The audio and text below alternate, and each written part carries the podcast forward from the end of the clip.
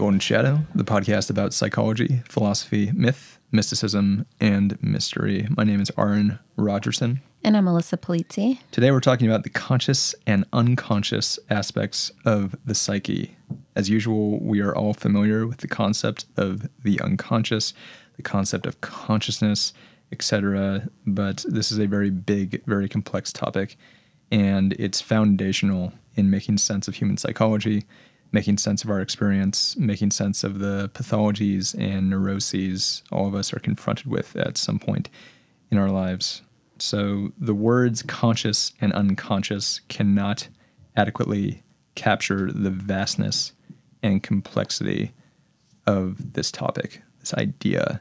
But we're going to do our best to kind of get into it, sort of figure out what we mean when we're talking about the conscious and unconscious, and hopefully try and learn something. So, what do we mean when we talk about the conscious and unconscious aspects of the psyche, just in simple terms? Well, we should probably start with consciousness, the idea of the conscious mind. And when we start at that place, we can kind of hone in on thinking about it as the the really like the subject of our consciousness is mm. what we are really most in contact with. So it's really the the sphere of our awareness and it comprises what I think is our thoughts and memories and emotions and ideas that we're aware of in any sort of given moment. Mm-hmm. I feel for the most part that it really helps us create this sense of continuity in our life, a sense of identity. Sure. Personality, even. So the term subjective, in some sense, is referring to this when we talk about someone's subjective experience. Right. Yeah. We are referring to what they are experiencing from their point of view. And uh, again, this is really complicated. I, I, know it can sound simple, of just like your experience is consciousness, and it's like yeah, kind of. But this this is a very deep, deep topic. So in in some sense, the conscious aspect of our being is the I, mm-hmm. or whatever we're referring to when we say I or me. Um, and this thing is only the tip of the iceberg, to use a probably well trodden metaphor, but the tip of the iceberg in the sense that consciousness, the I, whatever is experiencing reality, whatever is saying, I am here, me, what I want, that in some sense is consciousness. And it's this tiny aspect of the individual. And it really only speaks to uh, a sort of aspect of nowness mm. of um, this story of who you are, where you've come from, what you're doing right now, and where you're going. And this aspect of our being does not include all these things that are under the surface, like trauma, for instance, or automatic processes that are happening mm-hmm. where you are processing things like hunger or yeah drives, instincts, mm-hmm. um, intuitions in some regard. You yeah. might have a certain relationship with certain aspects of experience that make you feel avoidant or shy in yeah. certain moments, and other things that make you feel really excited.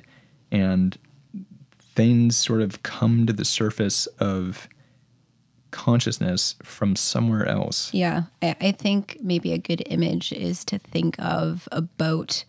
Um, and if you have this bird's eye view of this boat on the ocean, it's like, okay, that's where your mind goes to. That's what's obvious. That's what you see the boat sort of floating along on the waves. But actually, the sort of vast, um, bigger picture is that what is is the boat? What is the ship actually sitting upon?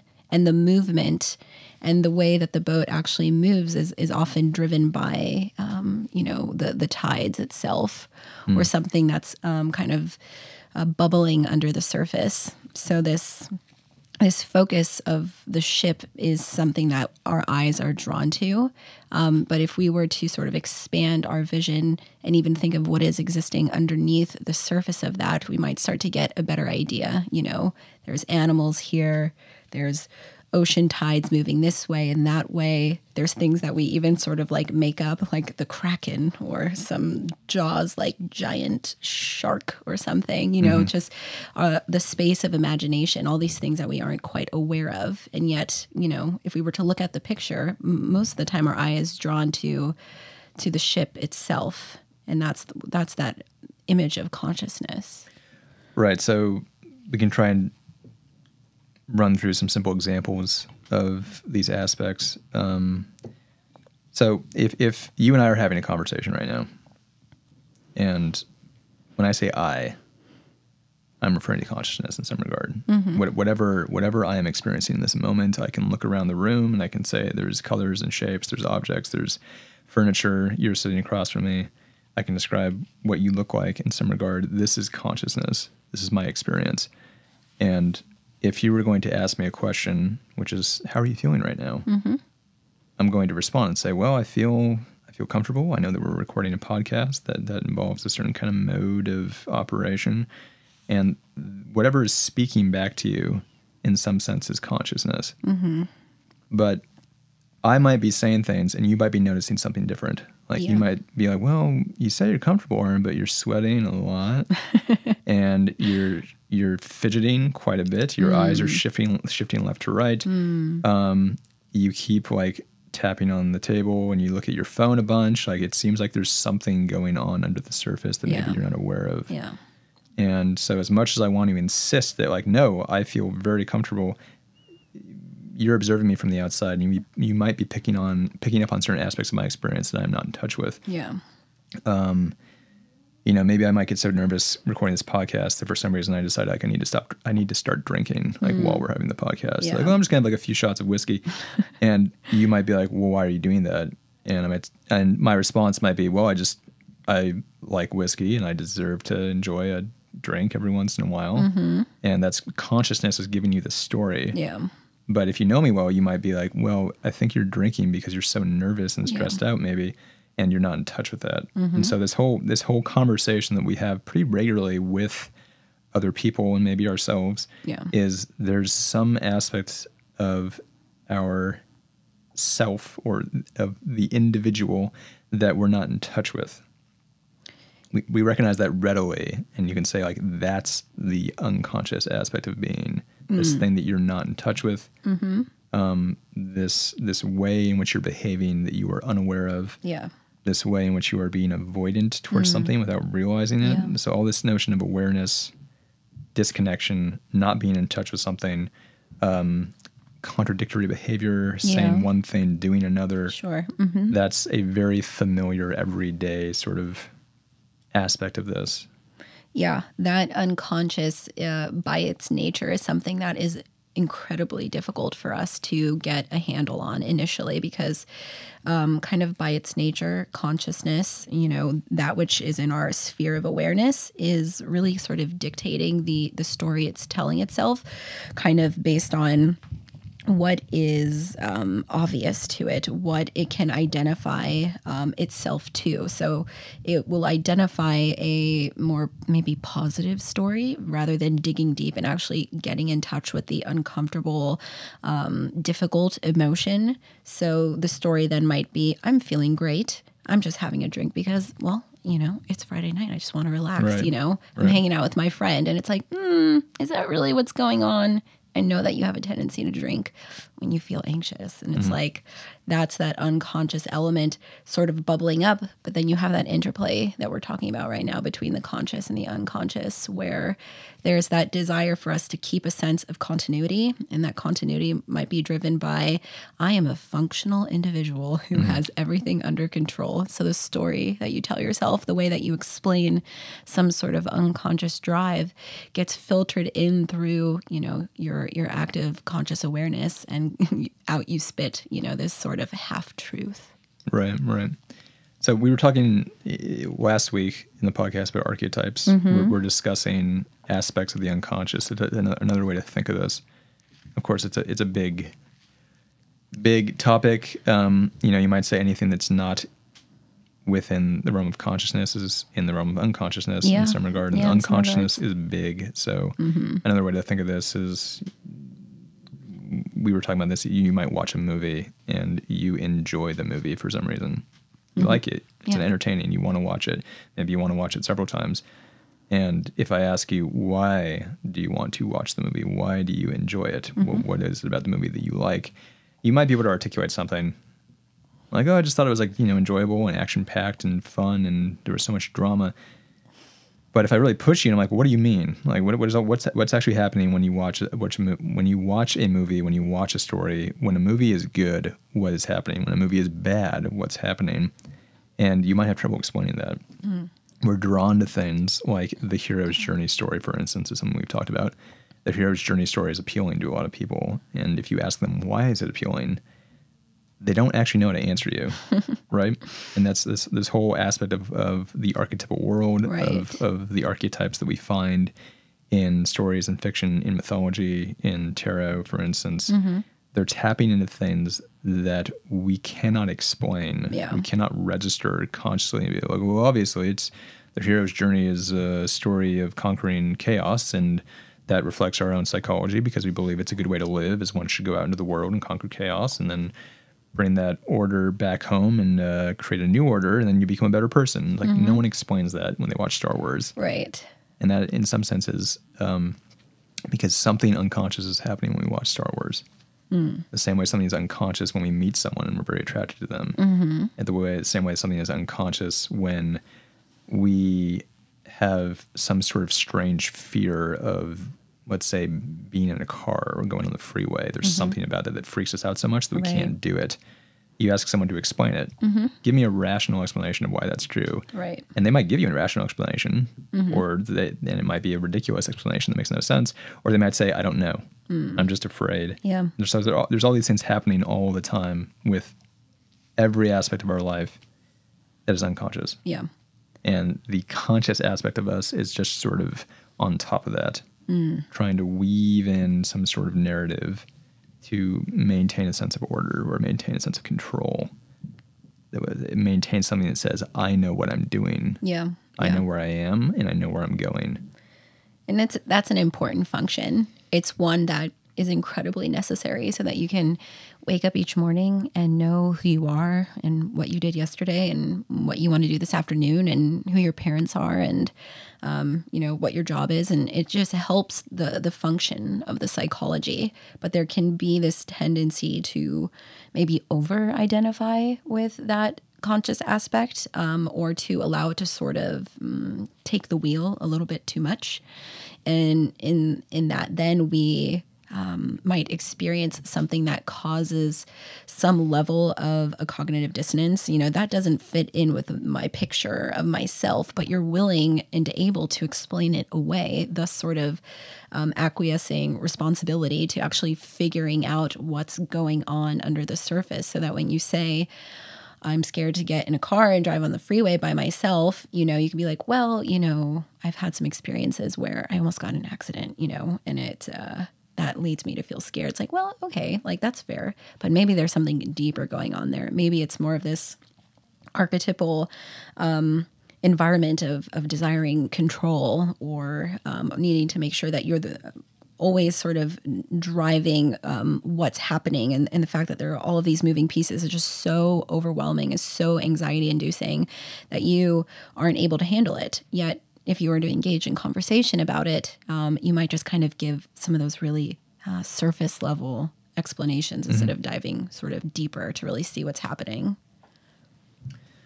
Right. So, one way that we can sort of explain this dynamic is that looking at humans from a historical evolutionary perspective, we can say that humans at some point very recently in their timeline, mm-hmm. incredibly recently, became conscious. Mm.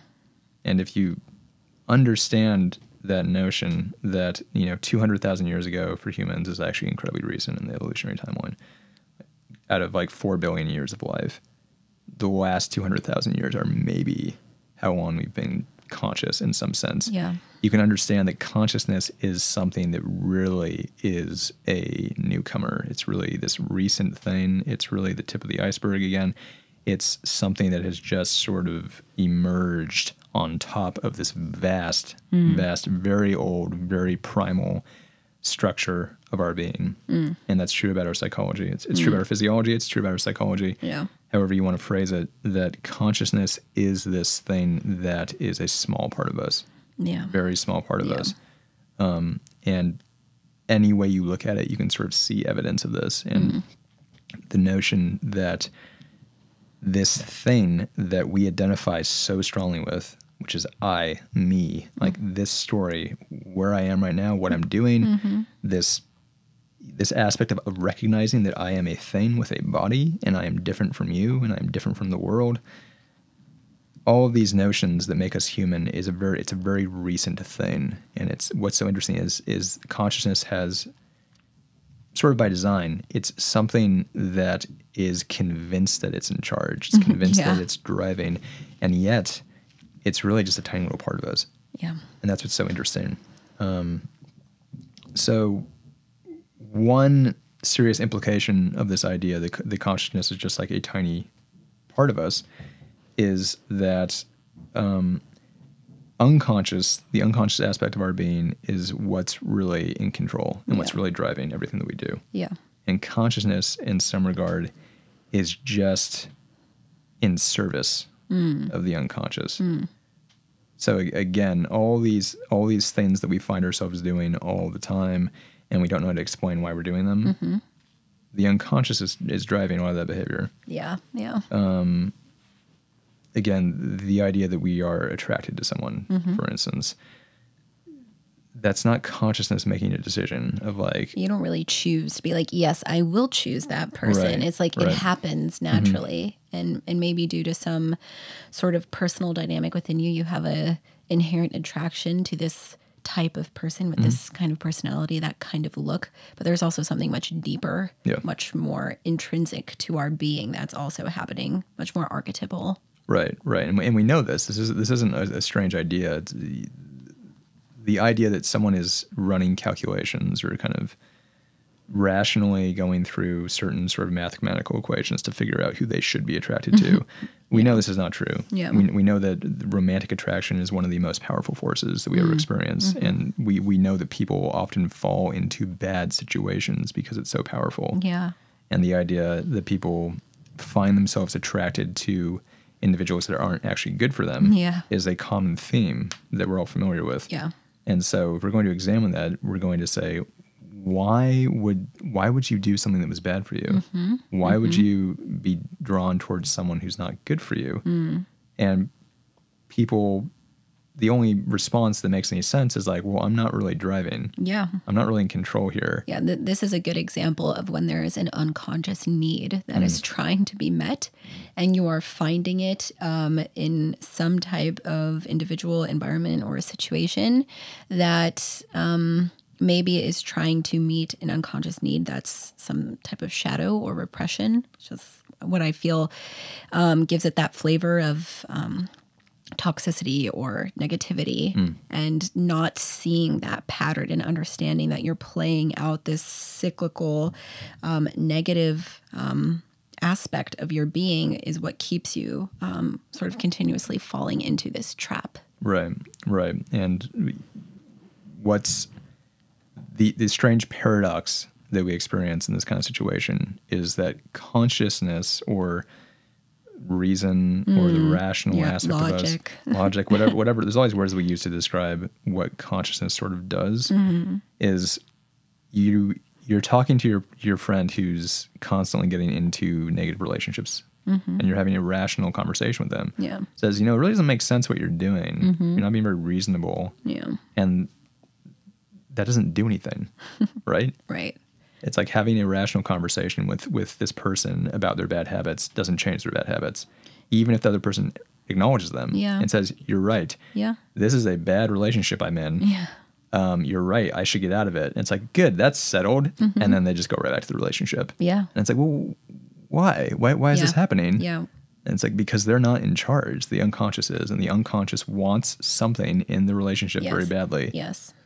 What does it want? Uh, that's complicated, but whatever whatever it wants, it wants it really bad. Mm-hmm. And consciousness, the rational thing that's riding on top, um, that we identify so strongly with that Yeah. we pretend is is steering the car that's in charge is not in charge. Yeah. Yeah. And it'll just be like, well, whoops, here I am in the same relationship again. Yeah. And we recognize this, right? We, we know this. We see this happening Yeah. in other people. We see it happening in ourselves, maybe less often. Mm-hmm. we're, we're usually less willing to admit this in ourselves. But that's this interesting aspect of the conscious unconscious dynamic. And it kind of gets into this whole like left brain, right brain mm. concept Yeah. in some regard that there's a, um, a, a rational, reasonable side of us. And then there's sort of like a more below the surface, more creative side of us that's mm. kind of um, interacting in this strange way, but we find overwhelmingly that the rational aspect of our being is just in service to the unconscious side of us. Yeah. Yeah. And that's why people find it so hard to stop drinking. They find it so hard to stop smoking cigarettes. Yeah. Um, they find it so hard to find uh, good partners and relationships. Yeah, yeah. Um, That's what's so dangerous about it, and continuing to sort of live life in this way is um, it really sort of set of, setting yourself up um, for a an experience of of constantly sort of feeling confused of why things maybe aren't working out the way that you want them to, or that you at times feel uh, powerful and in control, and then that's immediately sort of ripped away and um, not really coming to realization of of what actually can be done in this situation by admitting and sort of humbling yourself to to recognize that there's something deeper that's happening within you. And and it can be so difficult to acknowledge that and to want to engage with it because it often requires that conscious element admitting it's wrong or that it doesn't know what it's doing um, that something else is at play and it's time for you to figure it out Right. So um, one interesting experiment that kind of illustrates this this concept very well is this, the interaction between the conscious and unconscious. The way that the unconscious, in some sense, is really driving, is really pushing us in directions that it wants us to go, and consciousness is just sort of helping it do that. It, it's the consciousness is in service of the unconscious. Is um, patients who suffer from like severe epilepsy in the mm-hmm. past, mm-hmm. they would do a procedure to help them stop having seizures, which was to uh, split the hemispheres of the brain mm. surgically. Yeah. So, so to cut the corpus callosum, which connects the left to right brain, mm-hmm. they would split it, and that would stop the patient from having seizures. Mm. And I don't think they do this anymore because I don't think it's a good thing to do. But still, they were able to run experiments with people where this, where they had done this. The people would st- would stop having seizures, and they would they would run experiments where they would do things like flash um, commands to different eyes. So they would uh, reach different sides of the brain, and on the the right brain, they would flash a command that would say "walk," and the patient would get up and start walking somewhere. And then the experimenter would say, Where are you going? And then the left brain, in response, would say, Oh, uh, I'm going to the bathroom. Even though the experimenter knows they've just been flashing this walk order. Yeah. So the right brain is picking up on these implicit patterns in reality Yeah. and it's responding to them and it's pushing you to go do things.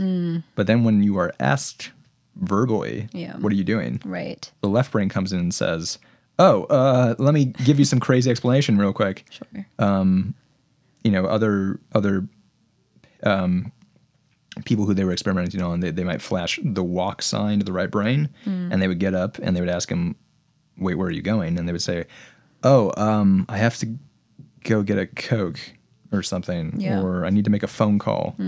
And this was a very strange observation. And what's even more strange about it, and, and probably what's freaky about it, is this is probably how our brains work in some regard. Yeah. Is that the unconscious aspect of us is driving us to go do things, Yeah. like get up and walk somewhere. And then the left brain is making up a narrative to explain why we are doing what we're doing, Yeah. often Yeah. in ways that are complete baloney, like that that are not accurate.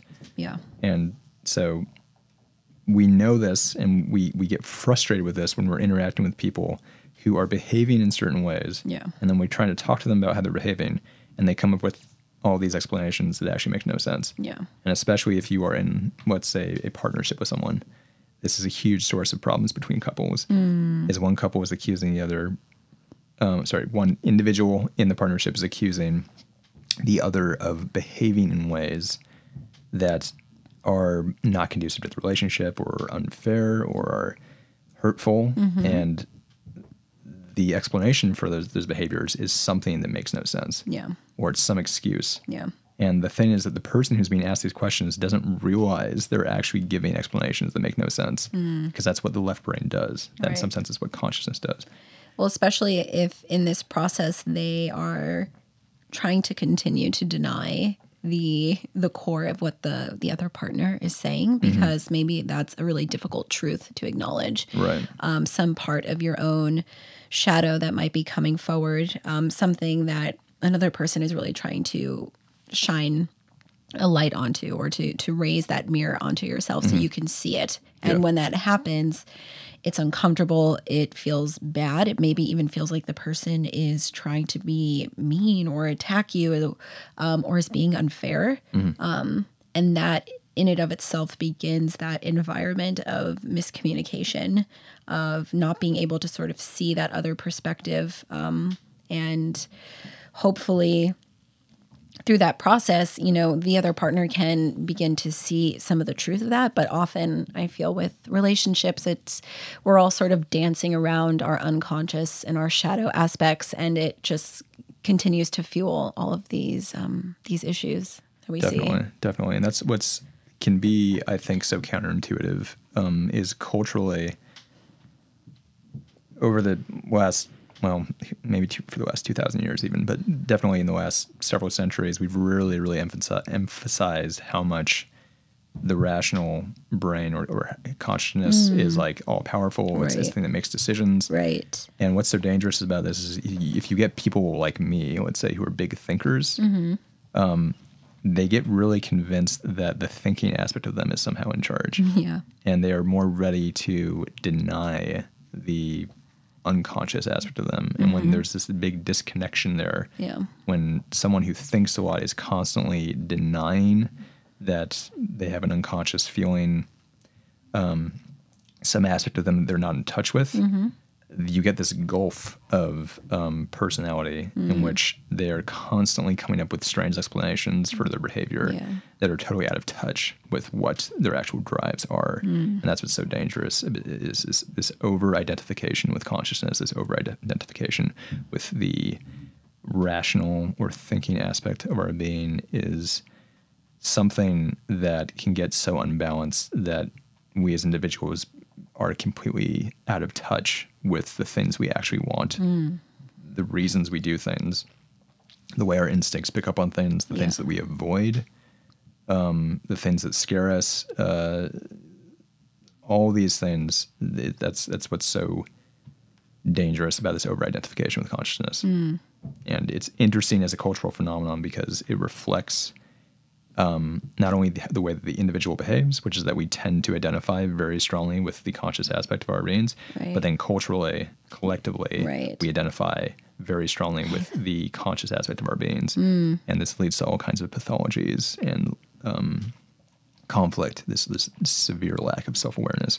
And I think also it, it, it probably extreme uptick in, in just mental health issues, depression, anxiety, this sense of disconnection from yourself, maybe even the uh, emergence of uh, like the midlife crisis or any type of crises in life where you're suddenly just like, who am I? What's going on? Um, or why do I feel so off? Why do I feel so disconnected? Um, why does this relationship feel hollow? Why can't I feel anything really inside? All of these aspects where I feel like we we I, we have continuously identified so strongly with what is known, what we're aware of, uh, the narrative that we've told ourselves that um, we've forgotten and we've left behind this huge amount of our being that is just um, waiting to be known. And I think that an interesting dynamic when we're thinking about then this relationship between the conscious and the unconscious is to approach the unconscious realm as something that wants to emerge, that wants to um, have its presence understood, Yeah. for you to see what's kind of going on, both because you might um, have some aspects going on there that um, have been repressed and, and need to be processed, but also that maybe there are aspects of your being that are are waiting to emerge in in a positive way. Sure. Things sort of are building and shifting within you, and maybe there's a new tendency to want to become more courageous or more artistic, um, to take a leap of faith, and that stuff's happening uh, in the unconscious way before it starts to emerge into like your awareness. Sure. And so starting to build more of that relationship can allow you to find the strengths and the possibilities that exist in that realm just as much as the, there are uh, the dark aspects that also need some some healing. Right, right, and that's that's the concept of the golden shadow. Yeah, right. That's right. So this is something that we'll keep returning to over and over again. Is um, integrating whatever is underneath the surface that is trying to come out Yeah. is healthy, and you need you really need to be doing that regularly Mm-hmm. if you want to be a complete, healthy individual that has good relationships. Yeah. is letting the unconscious express itself and acknowledging that the unconscious is there and Yeah. that it wants things, um, that it feels things, and um, definitely, yeah, as you said, a lot of the pathologies that we recognize um, that are so pervasive um, amongst ourselves, amongst people that we know, um, come from suppressing the unconscious or denying its existence. Yeah. And then it actually does express itself Yeah. in ways that we are totally out of control of. Yeah. And that's, you know, something you might see when someone drinks too much, for instance. It's like the unconscious is like, I'm unleashed. Yeah. And then it's like, wow, like Joe's a really different person when he's drunk. and that shows it's like, well, there's probably some uh, denial of the unconscious going on then. Um, so that's just an ongoing process. Is uh, having a good partnership with the unconscious. Yeah, and, and I think we probably naturally will find that um, our our capacity to really begin engaging that part of ourself comes um, maybe uh, into our 20s, into our 30s. It's really hard to do that as a teenager, um, as a young child. And, and really, like, that's kind of when a lot of the aspects of consciousness are forming, our identities form, is Sure. forming, our narrative is forming. And as we deepen into maturity, um, we are then going to be presented with the opportunities to understand everything that we've become aware of, uh, what we've identified with, but also now we have the the psychological framework, the capacity, um, and the fuel to to dive into a deeper place and start to really question why we do what we do, and why we feel the things that we feel, and why we act out um, when we do, or why we haven't obtained some goal or lived up to some ideal that we've always had inside of ourselves. Um, so for anyone sort of entering into that space of maturity, I think it's it's certainly a good thing to begin engaging and wanting to create a relationship to the unconscious because that's where like this hub of life work really gets interesting and can really begin. Right. So what what would be some practical steps or practical tools that you might employ to get in touch with the unconscious? I think I would start with um, any sort of self reflective type of activities um, Right. just to begin something on a hopefully daily basis, like journaling and reflection, as a way to give space to a part of yourself that isn't always um, accessed throughout the day. And you mm-hmm. can say, like, well, if I'm journaling, I'm choosing what to write about. But you can push yourself, you can set up a question, you can frame things in really interesting ways, which is, I had an argument with my partner the other day. Mm-hmm. You know, why? What happened? Let's start to really break it down. I felt unheard. It's like, Yeah. okay. Then you start to like go down and and sort of break it down by layer. Well, I felt unheard because they weren't saying the things that I wanted them to say to me that, Yeah. that let me know that I was acknowledged. And and if you start following that thread you might actually find that you have a sensitivity to that because when you were growing up as a child you often were pushed aside. When you brought something up you were unheard or maybe in some ways um, not nurtured in the way that you really needed and it's playing out now in relationship dynamics and if you hadn't taken that time to really dive in and journal and and really push yourself and challenge yourself you might not have found that realization so that self-reflective type of work um, is really powerful in my opinion. Yeah, externalization Yeah. is uh, you know a, broad term that could describe all kinds of activities, but this this idea that you have your subjective experience, right? Mm-hmm. And you think that there is something happening. Mm. Consciousness, whatever your experience of being conscious, is convinced that there is a certain narrative that's at play right now. But the more that you externalize, and you can externalize just by talking out loud. Mm. For instance, something I do often is I talk to myself like whenever whenever I'm driving alone, I talk to myself a lot because I actually find that it's it's like journaling that just trying to put things into words makes you realize um, things from a more objective objective perspective than when you're just sort of thinking. Yeah. And like journaling, for instance, you know, there might be some notion of like, well, when I, when I write, I'm just choosing what to write. It's like, yeah, maybe, but like, look at what you've written. If you journal every day for a month, Yeah. and then you go back over the last month and you look at everything you wrote, you might see a pattern. And it's a pattern that you wouldn't pick up on. And it's a pattern of the unconscious that's like, holy shit, I'm really not happy. Yeah. And I didn't realize that until I read my entries and I can see this is coming from someone who's depressed. Yeah. And I didn't realize that until I read it. And I'm like, wow, this person sounds like they're really upset. Or this person sounds like they're unhappy in their marriage. Or this person keeps writing about their job Hmm. in a way that seems pretty negative. Maybe they don't like their job. Yeah. And that's me. Yeah. And so this this is true for um, you know people who write songs, for instance. If you write music and you write a, a lot of lyrics, like something's going to come out that is interesting. It's like Mm. it turns out like all the songs I write are about um, being abandoned. Yeah. It's yeah. like, well, that's the unconscious talking. And, you know, music is a very unconscious thing in that way. Yeah. But also other forms of art, other forms of creation. yes. That's why they have people paint as an exercise to Yeah. Mm-hmm. kind of say, what do you paint? Um, the the notion of the Rorschach test again is is another kind of creative test where it's like, what do you see in this random uh, ink blot?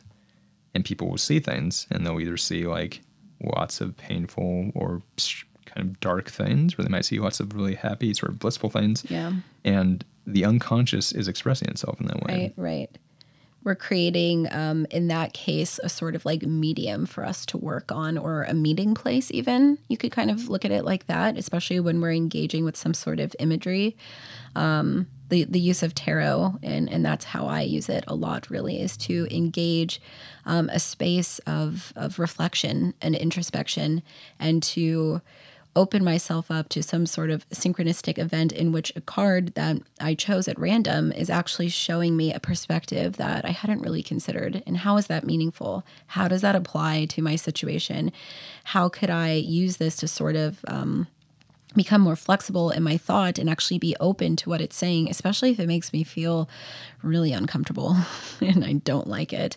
Um, so, those types of practices really give us the chance to engage with a part of ourselves that, doesn't often get to have the the obvious conscious voice, and and that's also where dreams come in Um, Certainly. a really powerful place of imagery and archetypal symbolism and interesting um, processing from all of our life circumstances.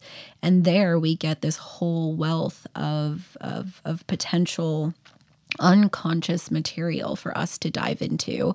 So if you do a similar practice of journaling every day consciously, you can apply that to dreams and write your dreams down, the ones that really stick out, and begin to really dive into what's going on there, recurring symbolism, feeling tones that keep coming up.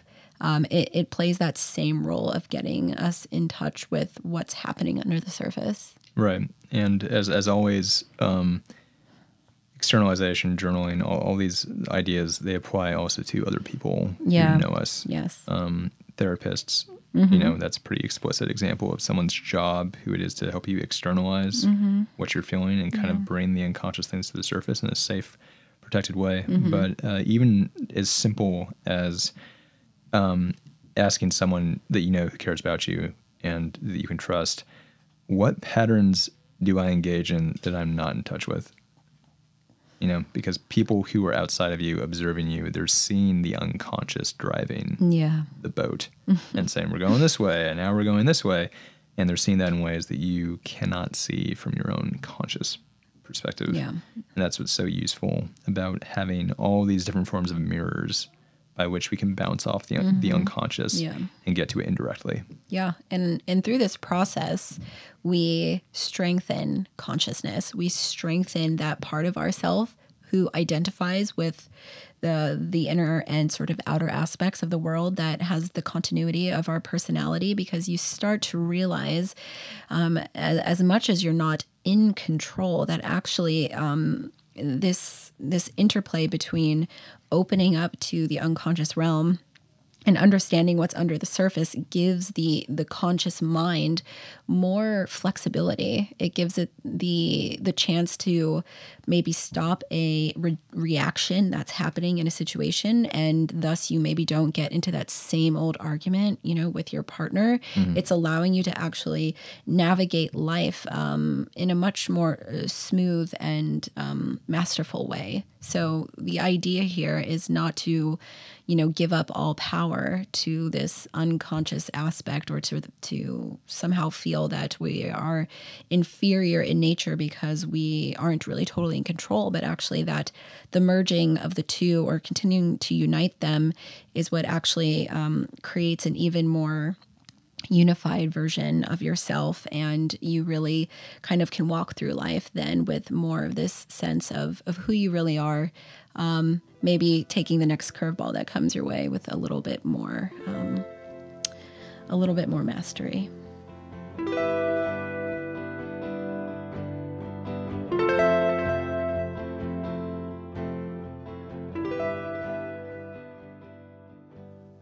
One of our listeners has submitted a dream for us to analyze, and now I'm going to read it. I had a dream I was getting married to a man who resembled someone I thought I knew, but I wasn't sure. In the dream, we go swimming next door by my house. While we were swimming, I remember feeling nervous about our upcoming wedding, but excited that it was happening. Preparation for the wedding is happening. A friend of my mother's is coming to do my makeup. Halfway through the dream, I realized that a groom, excuse me, the groom I was marrying was actually the man from real life who he had initially resembled. He is someone I have always found attractive, but is not the type of guy I would date. He has a reputation of being a bad boy and unfaithful to his partners. So, that's the dream. interesting What does it mean? Well, I'm immediately drawn to this very archetypal aspect of marriage and this this symbol that we often see uh, it culturally and personally, and we have all of these associations to. And it's very easy to think, okay, marriage, there's this deeply sort of uh, romantic element of who is this person and are they meant to be my lover? And, you know, are, are we going to have a fairy tale ending and all of these things? But when we step back and start to look at the dream as this symbolic realm of the unconscious that's trying to offer us insights and speak to us, we then look at marriage as um, this symbol of, of union of parts of our being.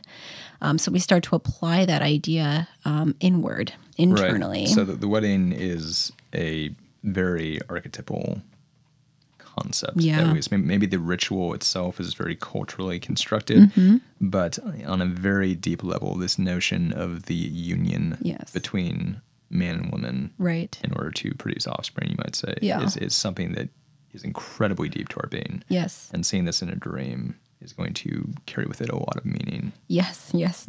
Deep, deep, deep meaning that can really sort of pull us into some interesting spaces. But if we look at the marriage um, sort of as this this union of parts of our being, as we think about, you know, the the partner, um, the person that you're looking to to join in union with, there's some aspect of yourself that is in opposition to that other person. certainly there's a harmony there. That's why you're attracted to them. That's why you want to join your life to them. But often that there's a, a sort of dynamic of of opposites that partners share, and so this union of opposites, when we apply that to our own being, represents this birth of new possibility and transformation that some unconscious aspect inside of ourself is yearning to be known, to be seen, and to join into union with the conscious um, aspect of yourself. Okay. So from there, I, I I especially see that sort of unconscious element at play because of the swimming pool. So that the Right. the water aspect tends to be a a symbolic uh, dynamic of the unconscious. So her and this um, this man uh, have gone swimming in the pool. So it's like okay, we've got two sort of interesting supportive symbols of unconscious dynamic going on here. And this guy who she's um, marrying, someone who sort of seems familiar, but at the same time not, to me, sort of um, has that sense of of of our parts of our being, maybe even things that are in our shadow that are kind of known, but at the same time not. And there's an attraction to it, um, or even in this case, part of her experience is that there's there's something that almost repulses her about this guy, right? That when she realizes she actually knows who he is, it's like okay, he's um, unfaithful to his partners. He's a bad boy. I wouldn't really usually date someone like that. He gives me that sense of that Casanova archetype.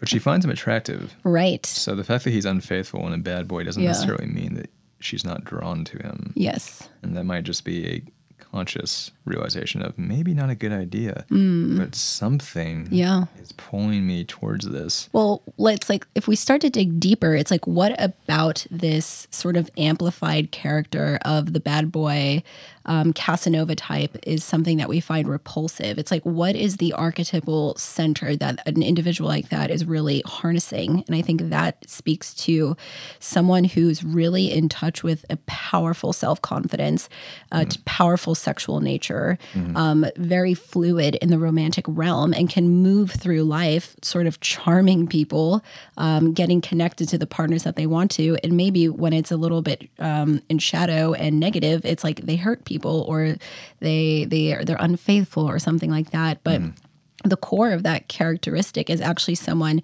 who's quite um, quite um, masterful and really um, able to dip into the the romantic sexual nature of of their being and to live that in a very true way. So you know, not sort of knowing the full story of this individual who submitted the the dream, I would just kind of put all these pieces together by looking at the need for this person to maybe dive into their own unconscious and really look at their relationship to um, romantic partners, to maybe a sense that they don't have that same sense of confidence. Um, in their own self or maybe they feel um, kind of this desire to want to go out and and be more um, to be stronger in the romantic world to to show up more fully. And yet there's some sort of hesitance. It's like how might you embody more of that that casanova archetype inside of yourself? Kind of take a union of that piece and bring it into yourself because it might actually um, bring um, some balance to where you're at currently Right. So potential.